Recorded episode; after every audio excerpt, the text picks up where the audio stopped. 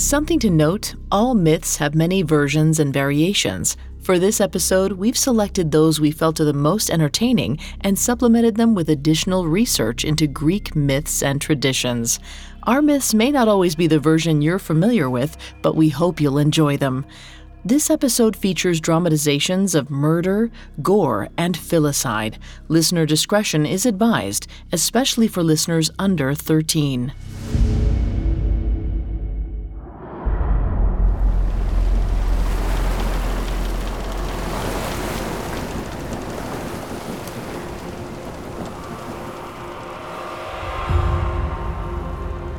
Medea stood on the deck of the Argo, her robes pulled tight around her shoulders, her dark hair whipping in the winds of the open sea. They were setting sail yet again for a new home, and for the second time, Medea was going into exile. But this time, she wasn't alone. Medea looked at the stern of the Argo. There stood Jason, the famed hero, his gaze cast in the direction of Iolcus. She went to stand beside him, taking his hand in hers, but Jason's eyes stayed fixed on the dark water. I'm sorry, my love. I know how it feels to lose the only home you have ever known. Like a part of you has been ripped away. We must be each other's home from now on. Wonderful. Together in exile. No, Medea, you don't understand. I've lost more than just a home. I've lost a kingdom, all because of you. What? What are you saying? It was your idea to kill my uncle with your magic. If we hadn't, I could have had a chance at the throne. Instead, I'm outcast on this God's forsaken sea. Jason. I did all of that for you. I've given up everything my home, my family, my own birthright so that you could be a king. Yes. Yes, you're right. I'm sorry. I know that. Listen to me. We need each other more than ever before. We may not have a country, but we have a future to take care of. A family. Medea placed her hand on her rounding stomach and looked up at Jason. Do you understand? Yes, but I haven't told you. We do have a home, Medea. News of my voyage and exploits have traveled, and turns out the King of Corinth is quite impressed. Is this King Creon? He has a reputation as a tyrant. Well, tyrant or no, he's offered to welcome us into Corinth as honored guests. We just left your uncle and his mad successor behind. Is it wise to trade one despot for another? We don't really have a choice. Why not? We are surrounded by kingdoms. We can voyage anywhere. Since murdering King Pelias, we aren't exactly welcome in many places. You see, Medea, people are afraid of you. What do you mean afraid of me? We both planned Pelias's murder. Perhaps, but your reputation has spread. The Greeks think you are a barbarian witch who deals in black magic. We'll have to convince the people of Corinth that isn't the case. What do you mean? You must blend in. We have to make you into a proper Greek woman. You promised me you wouldn't ask me to change. Corinth is our last hope, Medea. And this will be the last thing I ever ask of you. For our future. The desperation in Jason's eyes tore at Medea. She thought about their son growing in her womb. She couldn't bring a child into the world without a home. Though part of her screamed out in resistance, she dipped her hand into the water, then rubbed away the kohl lining her dark eyes. Medea bowed her head and removed her necklaces, her scarves, the remnants of her heritage, and dropped them into the sea. Her tears mingled with the sea spray as she watched them drift on the waves, further and further into the dark.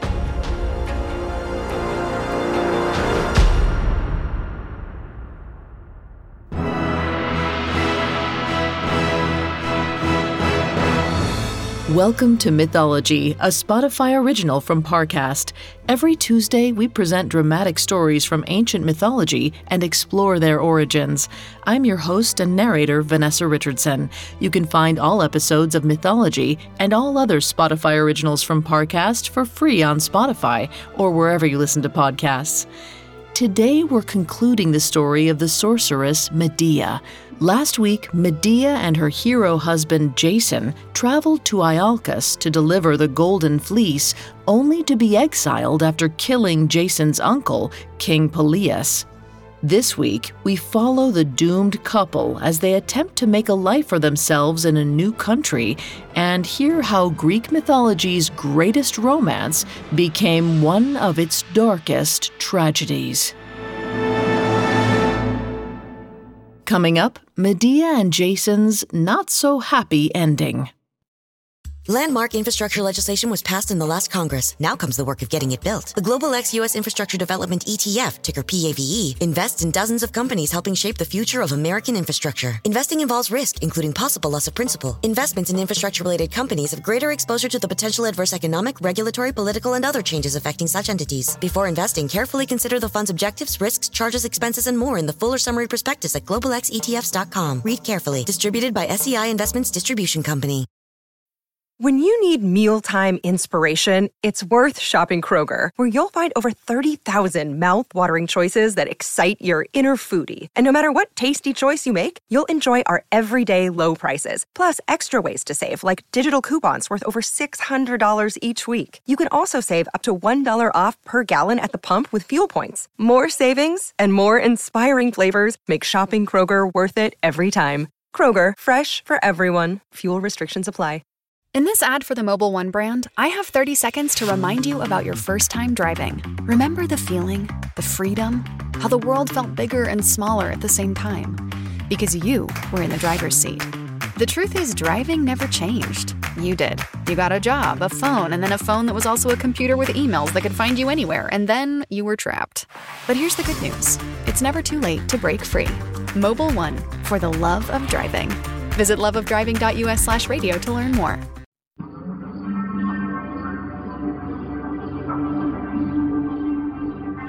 When Medea and Jason arrived in Corinth, King Creon kept his promise and the couple was welcomed into the city. But it was a precarious arrangement. To Creon, having Jason, the hero of the Golden Fleece, in his kingdom was a point of pride. Medea, however, was a strange foreigner, pitied and feared in equal measure. Creon only accepted her into his city because he knew Jason would not make his home there without his pregnant wife. Jason and Medea were at Creon's mercy, and the uncertainty of their situation strained on the couple. Nevertheless, they built a life together in their new city, and over the following years, Medea gave birth to two sons, Mermerus and Pheres. She tried her best to be the respectable Greek wife and mother Jason wanted her to be, but try as she might, Medea simply could not fit in.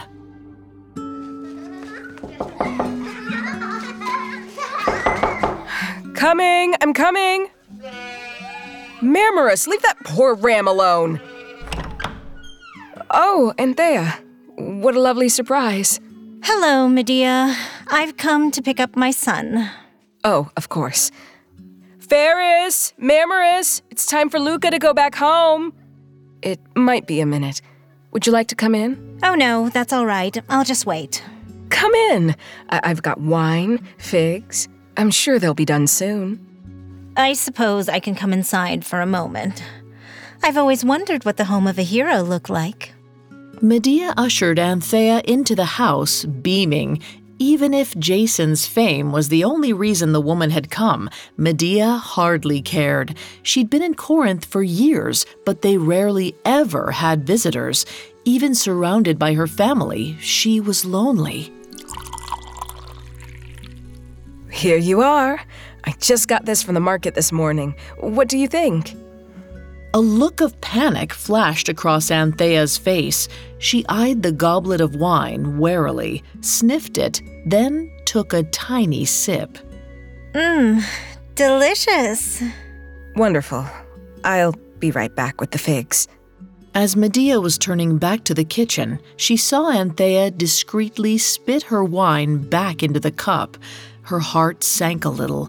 Clearly, Anthea believed the rumors that she was a barbarian witch, the sort of sorceress who just might poison a neighbor's glass of wine. When she returned with the tray of figs and grapes, the three little boys raced by, chasing the family ram, and knocked the food from Medea's hands. The tray shattered on the floor, sending fruit and shards of pottery everywhere. of course. Frustrating. But can't you just, you know, fix it with magic? if only such things were possible. I wouldn't mind cleaning up after the Rugrats half as much. Anthea rolled her eyes and went to retrieve her son. Medea watched as she pulled the young boy toward the door, but before she left, the neighbor turned to her. Can I give you some advice? Perhaps. You're not fooling anyone, Medea, so stop trying. You don't belong here, and you never will. With that, Anthea tugged her son out of the house and left. Medea stood among the mess, her face hot with shame. She hated how much Anthea's words stung, but most of all, she hated how vulnerable she had made herself. Medea sighed and looked at the mess at her feet. Then, with a sweep of her hand, the scattered fruit and shards of pottery reassembled. Medea took it back to the kitchen when a strange cat hopped onto the windowsill. Oh, Hello there. Haven't seen you before. She gave the cat a scratch, and the feline sat down, staring at Medea with familiar golden eyes. Medea sighed, stroking its fur. it seems like you're my only friend here. At least you won't insult me. She's right, you know. You'll never fit in. Medea jumped, pulling her hand away from the cat. It was then she realized exactly why those eyes seemed so familiar. What are you wearing, Medea? I have to say, conformity doesn't suit you. For the love of the gods, Circe, stop doing that! You'll kill me from shock! The cat hopped onto the floor and changed form, its golden eyes settling into the human face of Circe, the powerful enchantress and Medea's aunt. Anything would be a better fate than this. Look at you. Cooking, cleaning, making desperate small talk with the neighbors. What did I tell you? You can't just show up here. Someone could see you. And what did I tell you, Medea? As long as you practice magic, I'm never far. I wish I'd shown up earlier. I would have done something about that shrew of a woman. Oof. In fact, it might not be too late. Should I turn her into a shrew? No! I don't need you turning my neighbors into actual pests. I can handle things on my own. I know you can, but you won't. You're allowing mortals to disrespect you, a demigoddess, and you barely use your magic. I shouldn't be using magic at all. I made a promise to Jason. Speaking of your husband, do you remember my prophecy? I do. As much as I wish I could forget it. Good. Then I think you know that you'll be seeing me again very soon. Circe gave her niece a sad smile. In the next instant, she transformed back into a cat, hopped onto the windowsill, and down into the streets of Corinth. Medea watched her slink into an alleyway and disappear, her chest heavy with dread. Just then, she spotted something out of the corner of her eye. Across the way, a neighbor was watching her, suspicious. Medea mustered a smile and waved. The woman quickly shut her window. Medea sighed. Maybe Circe was right. Maybe they all were. She didn't belong in Corinth. Perhaps she didn't belong anywhere.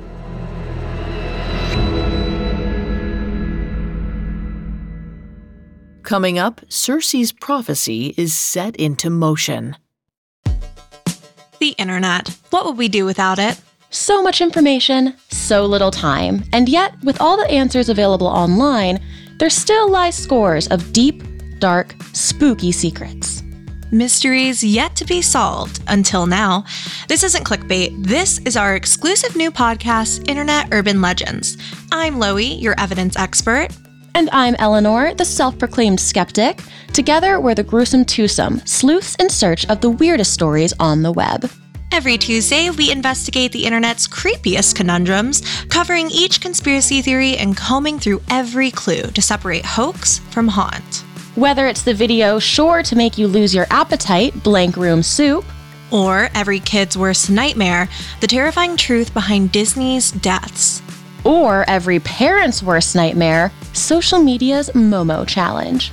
Each episode of Internet Urban Legends is chock full of disturbing details which are either truly demented or ripe for debunking. And no matter our conclusion, we're sure to be left scared half to death. So won't you join us? Follow our new Spotify original from Parcast, Internet Urban Legends. Listen free and exclusively on Spotify. In this ad for the Mobil One brand, I have 30 seconds to remind you about your first time driving. Remember the feeling, the freedom, how the world felt bigger and smaller at the same time? Because you were in the driver's seat. The truth is, driving never changed. You did. You got a job, a phone, and then a phone that was also a computer with emails that could find you anywhere, and then you were trapped. But here's the good news it's never too late to break free. Mobil One, for the love of driving. Visit loveofdriving.us slash radio to learn more.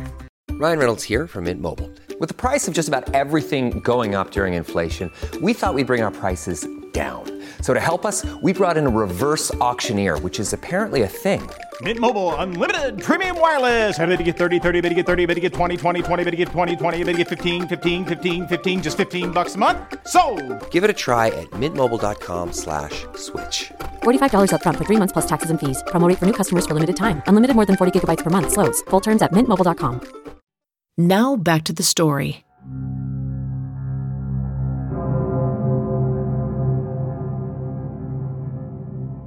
Every part of Circe's prophecy had come true. Medea had been exiled twice, first from Colchis, then Iolcus. And just as Circe predicted, Medea had changed herself to please Jason. But one thing had yet to happen. Circe had said she would hurt her husband in some horrific way. She just didn't know why or how. Medea attempted to ease her mind with her usual chores. She swept, washed the linens, bathed her sons, but the monotony of housework did nothing to shake the dark feeling in her gut. And that feeling stayed with her long into the evening when Jason finally returned home.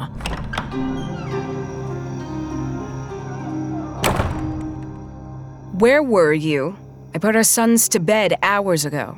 I was at the beach, at the Argo. There's damage to the hull that needs mending. Of course. Gods forbid it fall into disrepair. Medea, please. I've had a lot on my mind. I haven't heard from Creon in weeks. If we're forced to leave Corinth, the Argo will need to be ready. My love, we've been through this. King Creon will summon you. Probably the next time he wants to regale his party guests with tales from the great Jason of the Argonauts. There's no need to fret. There is, Medea. We are at the mercy of his hospitality. As soon as he has no use for me, he could exile us again. And I think I know why he hasn't summoned me. Why? I've heard rumors that you were seen in the forest at the edge of the city. You know that looks suspicious. I can't do anything here without these people accusing me of sorcery. I boil a stew, and they think I'm mixing potions. If I mumble, I'm casting a curse. Nothing I do goes without scrutiny. What were you doing in the woods, Medea? Gathering herbs for our son. Pheres was sick. What would you have me do? Nothing? Do what the other women do when their children are ill. Take him to a physician. It doesn't Work. Your new world medicine is painful and ineffective. Pheres drank my tonic and was better within the hour, but I suppose you'd rather let our son suffer than let me use my knowledge to help him. No, Medea. You would rather risk your family's exile than sacrifice your magic. Medea fell quiet. After everything she had sacrificed, his words stung. But before either could say anything more, there was a knock at the door. Medea answered it to find a royal envoy on the other side. The young man handed her a message and left. She read the note and turned to Jason. It's from Creon. He's invited you to the palace tonight. Thank the gods. Don't stay too late. I know how he gets. Medea, I'm sorry. I am too.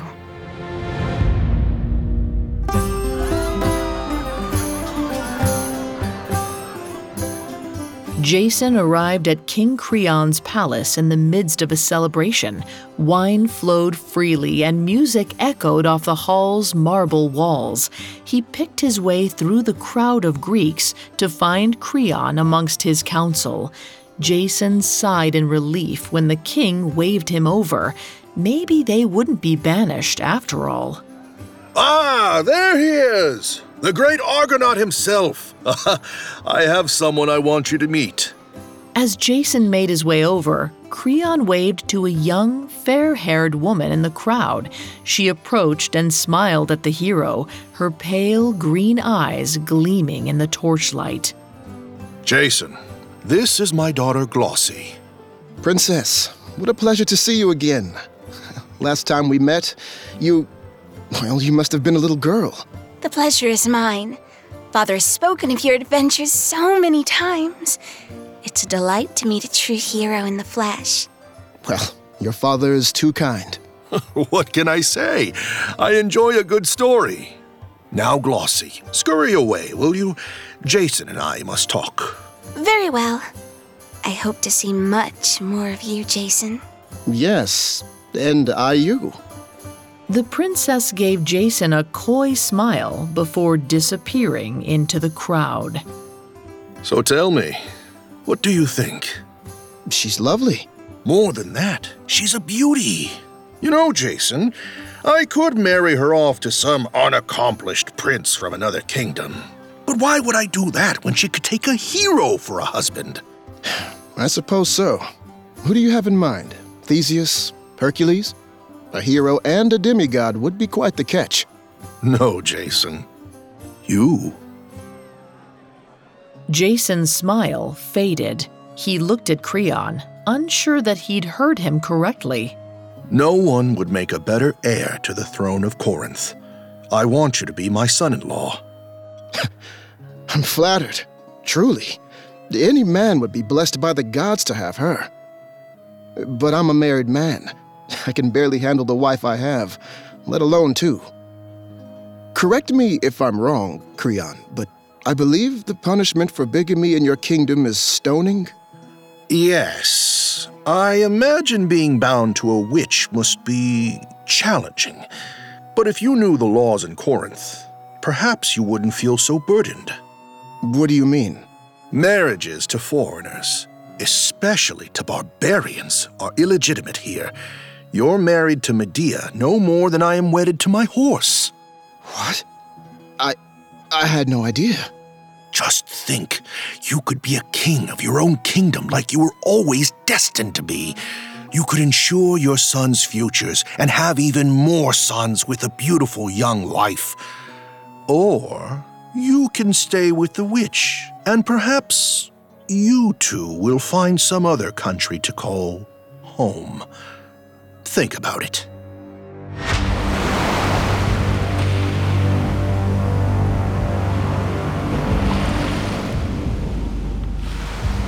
That night, after he left King Creon's palace, Jason made his way to the shore where the legendary Argo sat waiting in a small cove.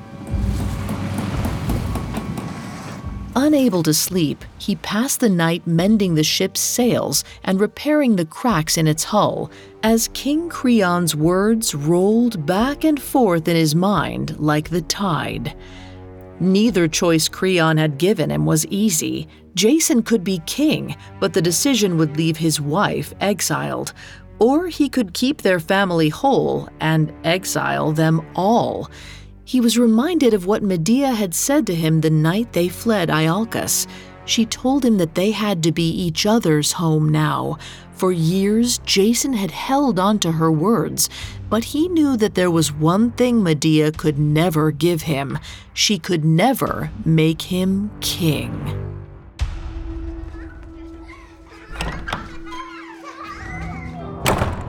Medea! Jason, thank the gods. Why didn't you come home? What did Creon say? I'm sorry, I'll explain. But we need to speak alone. Of course. Mermerus, Pheres, go play in the courtyard. The boys obliged. Medea watched as Jason caught each boy in his arms, mussing their hair and kissing their heads before letting them scamper off to play. Something felt off. Jason turned to her, unable to meet her eyes. I have something to tell you, and I pray you will understand. Jason explained to Medea everything that King Creon had told him how their marriage was illegitimate under Greek law, how Creon asked Jason to marry his daughter and inherit the throne, and how if he refused, they would all be exiled. Medea sat silent, waiting for her husband to tell her that he had laughed at Creon's request, that they would take their family and leave Corinth together. But Jason's next words struck her like a spear to the gut. Medea, I've already spoken to Creon. I'll be marrying his daughter in three days' time. And the boys will stay with me here. But you. I don't understand. What do you mean they'll stay here? I petitioned Creon. At, at first, he wanted them exiled, but I convinced him to let them remain here. But you. I could not convince him to let you stay. You're abandoning me. You are taking our sons and casting me out. I tried, Medea, but Creon will not be moved. He's terrified of what you will do if you stay. Please understand. This is the best decision for our sons. As royalty, I can give them a future they could never have had as exiles. And I'll support you. I'll find you refuge. When I'm king, I'll send for you. You'll send for me? You'll take me as your old mistress in addition to your young wife? No, Jason, I don't believe you. As soon as a crown touches your head, you will forget me. You will finally get your throne and your princess, a real Greek woman, and I will wither in exile. I had hoped it wouldn't be like this. I shouldn't have to defend my decision when I'm doing this for our children, for our survival. Spare me your justifications, Jason. This is nothing but a matter of midlife pride. I won't speak to you like this. Think about what I've said. I will do my best to find you refuge. But whether you take my help or not, you must leave Corinth. Please, Medea, for all of us, leave peacefully. After that morning, Jason did not return. Medea sat alone for hours, reeling from his betrayal. In one fell swoop, her marriage, her family, her future had been stolen from her, and she was left with nothing but her grief. That night, she lay awake long into the early morning when a yellow eyed cat hopped onto her windowsill.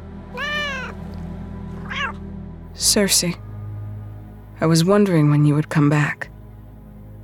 Have you returned to say you told me so? That you'd known all along?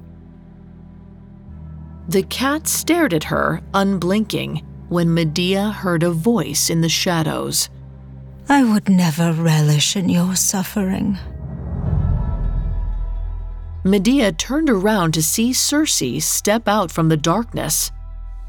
I should have known you wouldn't make the same entrance twice. What was it this time?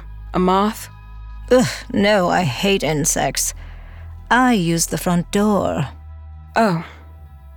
So tell me, why are you here, if it's not to remind me of your prophecy? To remind you of who you are. I am nothing. I am a discarded woman. I have no home, no family. I am alone, Circe. My sweet Medea, you were never alone. What should I do? What you were born to do. Use your magic. Punish them. But that's what they expect.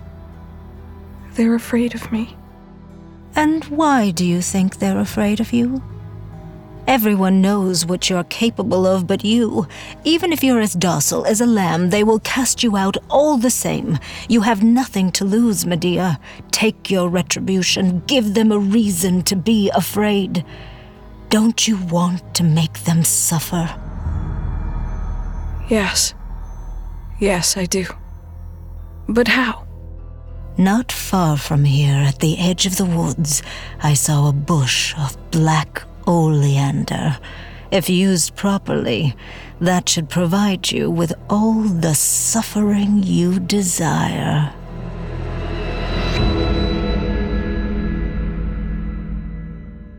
Coming up, Medea enacts her revenge. Welcome back to Collector's Closet, presented by the Ohio Lottery. Let's discuss my newest prize possession, this new $10 scratch off, the $500,000 Platinum Jackpot. The best method I've found so far to help it hold its value is to vacuum seal it. This thing cannot get scratched. What's that? Sorry, my producer's telling me the only way it could be worth up to 500 grand is if I do scratch it? Okay, well, in that case, definitely don't overprotect your $500,000 platinum jackpot scratch offs. Play them. Lottery players are subject to Ohio laws and commission regulations. Play responsibly. Is crypto perfect? Nope. But neither was email when it was invented in 1972. And yet today, we send 347 billion emails every single day. Crypto is no different. It's new, but like email, it's also revolutionary. With Kraken, it's easy to start your crypto journey with 24 7 support when you need it. Go to kraken.com and see what crypto can be. Not investment advice. Crypto trading involves risk of loss. Cryptocurrency services are provided to U.S. and U.S. territory customers by Payward Ventures Inc. PVI DBA Kraken. Visit PVI's disclosures at kraken.com slash legal slash disclosures. Now back to the story.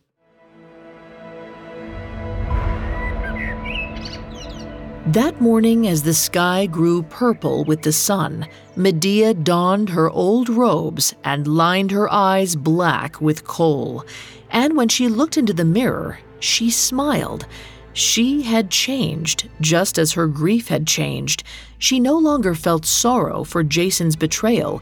He intended to leave her to marry King Creon's daughter, casting his first wife into exile. For that, she felt nothing but contempt. Jason had done the most painful thing he could do to her, and now she was determined to do something far worse.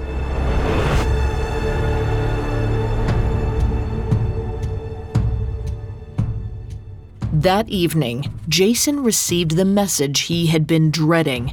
Medea had requested he return home to settle their affairs. Jason steeled himself for another bitter argument, but when he arrived, Medea greeted him warmly.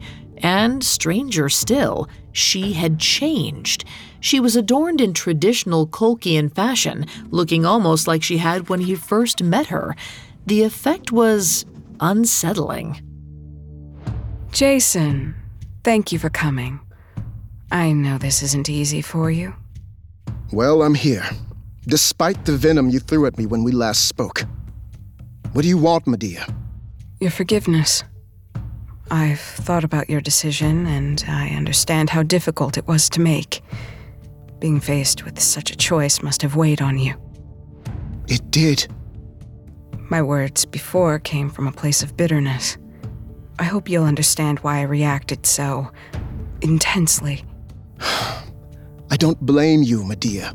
Of course, you would be angry with me, but I'm glad you've come to your senses for our son's sake.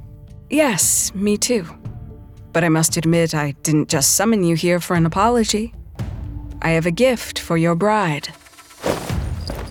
Medea lifted a beautiful ornate robe woven with gold and presented it to him. It's from my homeland. I hope the princess will accept a barbarian item. This is so generous of you, Medea. Is that perfume I'm smelling in the hymn? You've always had a keen nose. Yes, that's black oleander, an incredibly rare flower. I brewed it into perfume this morning. A bride's gown should smell sweet, don't you think? I don't know what to say. A pretty gift for a pretty girl, and a token that I mean her no ill will. I will deliver the message. I know Glauce will be grateful for your blessing. It takes true grace what you're doing. It means more to us than you know. Well, I shouldn't keep you much longer. The last thing you need is to inspire suspicion. Mermerus, Pheres, come to your father. The little boys scampered into the room and over to Jason. The hero knelt down and sat them on his knee, ruffling their hair. Tell him that you will be good boys and that you will love your new mother. My little heroes. of all my adventures, you are the ones I most treasure. Do you know that? They look so much like you. Ah, but they have their mother's dark eyes. As Medea watched Jason hold their sons, a horrible realization began to dawn on her. Even without her, they looked like a complete family. Medea, why are you crying? I was just thinking of how cruel fate has been to you and I, to our family. And I can't help but weep from joy knowing that in the end, we will get what we deserved all along.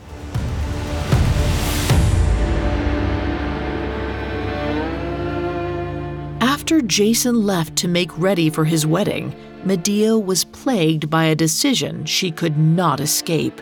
She paced her home like a caged animal, the thought twisting her stomach, when a raven flew through her open window. As soon as its talons touched the floor, it transformed. Circe picked a black feather off her robes and looked at her niece, concerned. My darling girl, tell me what's upsetting you. I. I can't tell you. I can hardly say the words myself. There is nothing you can't tell me, Medea. Something is tormenting you. But if you tell me what it is, I may be able to help. It's not enough. Harming Jason's bride isn't punishment enough. He's hardly known Glauce a week.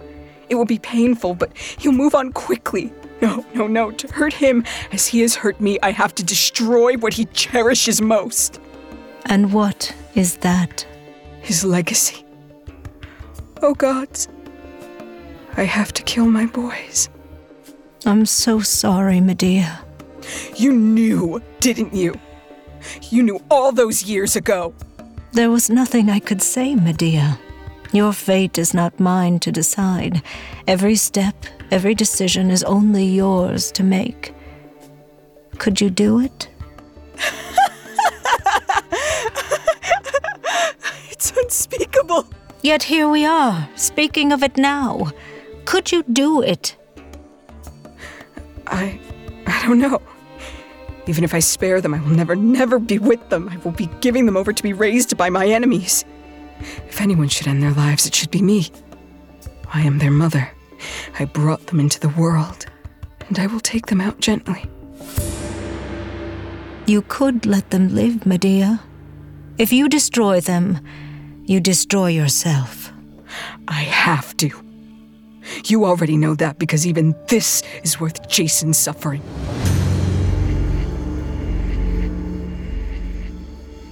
That night, Medea put her sons to bed. Come sleep, darlings. Let Mama hold you. and sung them to sleep with a lullaby from her native Colchis.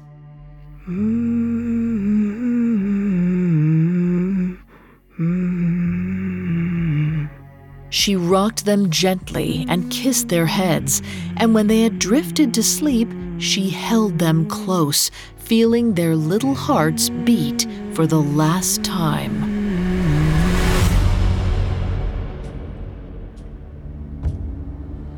After their reconciliation, Jason left Medea overwhelmed by relief.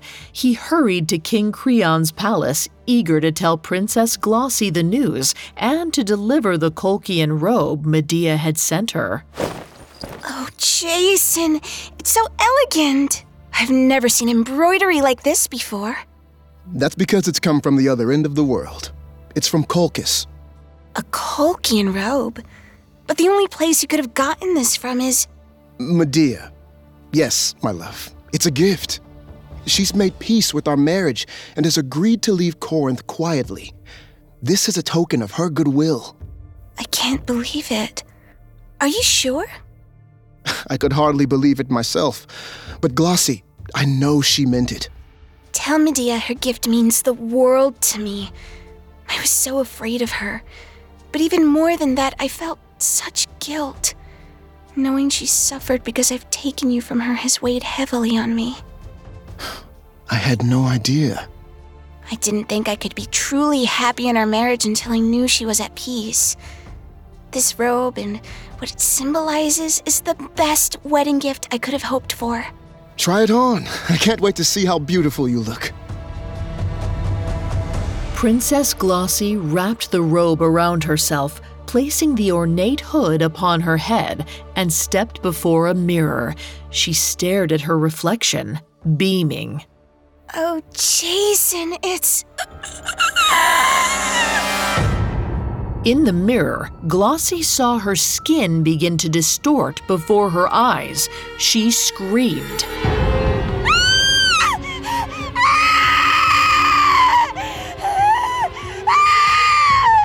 Jason watched in horror as her flesh began to redden and bubble as if she were being boiled alive.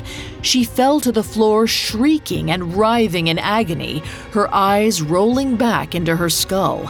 And soon her tortured cries brought Creon running into the room. Glauce? Oh, dear gods, what has happened? I, I, I don't know. It, it was a gift. Just just a gift. But before Jason could explain, the princess's screams died to a whisper, and her jerking movements stilled. Underneath the robe, her flesh was blackened and oozing.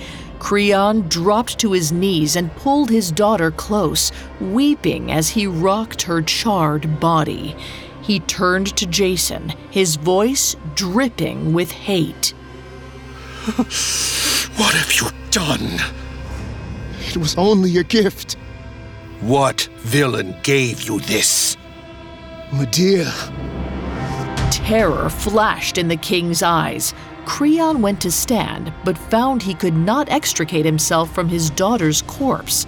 Smoke rose from his hands as the poisoned robes began to melt Creon's flesh as well. Creon screamed in agony, pulling at the cloth in futile efforts to free himself. Jason ran from the palace as fast as his feet could carry him. Medea! Where are you? Ah, Jason. I was wondering when you'd come. Did the princess enjoy her gift? I watched her burn before my eyes, and Creon with her. Both of them? Really? Well, that couldn't have gone better. You deceived me, fed me lies about your forgiveness. I trusted you. And I you. Seems we don't know each other after all. Where are my sons? I am taking them from you before you can harm them. I'm afraid it's too late for that. Medea pulled back a blanket draped over the bed. Underneath, Pheres and Mermerus lay lifeless, their necks gaping where Medea had slit their little throats. Wrapped around their bodies was the golden fleece soaked through with blood. No! No, no, no, no. Oh, God! What kind of mother kills her own children? One tormented by your husband's treachery. I birthed them, nurtured them, and loved them. And now you've driven me to slaughter them. Why, Medea? Why would you do this? Because, Jason. Because I despise you more than I love them. You could have just killed me. Kill me instead of them. That would be too simple. I want you to live so you can feel it, to suffer as I've suffered. And know that I've destroyed everything I've given to you. You have given me nothing but pain and exile, you miserable witch!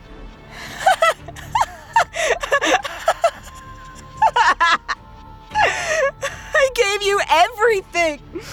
There was no sin or sacrifice I didn't commit for your happiness. I made you the hero you are, that people think you are, and now I've destroyed it all. But I will leave you the fleece so that you may remember what you once had. May you suffer the god's wrath for what you've done. Oh, Jason. I am a wrathful god.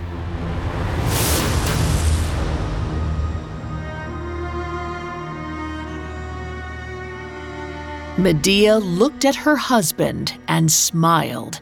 Then she walked past him, out the door, and into the night. Jason watched, stunned, as she vanished into darkness.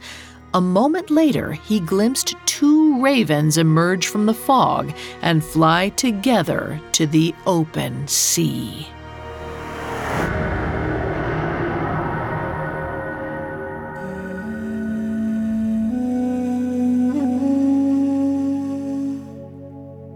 As the proverb goes, hell hath no fury like a woman scorned.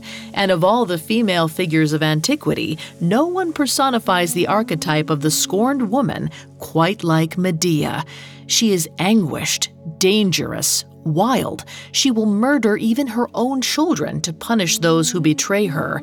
But Medea is not only the villain, but a heroine and a victim, and perhaps one of the most complex female figures in the Greek pantheon. But it wasn't always this way. In the Argonautica, written in the 3rd century BCE, Medea assumed the role most women play in epic tales a flat character who exists purely to support the hero's goal. And Medea does so in spectacular, bloody fashion. She orchestrates the murder of her brother and betrays her people. But the consequences of such sacrifice the story that comes after the glorious adventure has ended was explored in Euripides' 5th century BCE play, Medea. Euripides takes the legend of Jason and the Argonauts and focuses on the anguish of the woman key to Jason's success.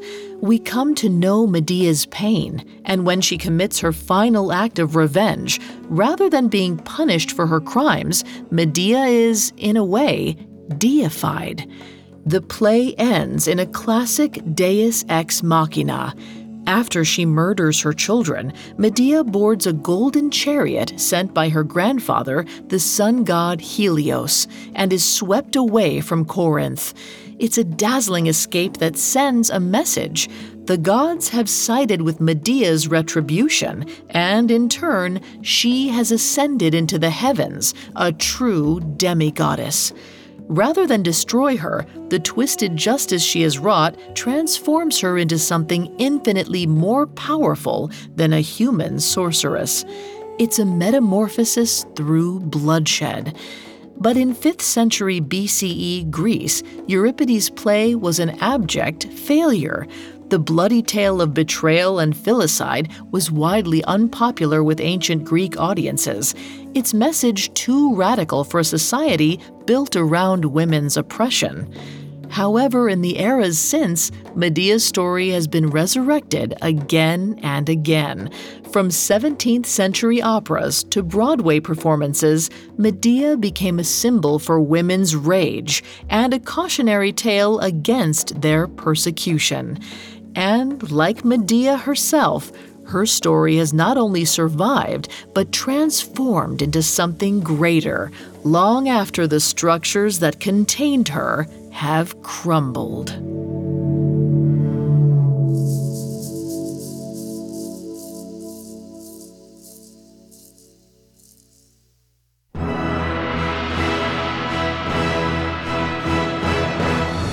Thanks again for tuning in to Mythology. We'll be back Tuesday with a new episode. You can find more episodes of Mythology and all other Spotify originals from Parcast for free on Spotify.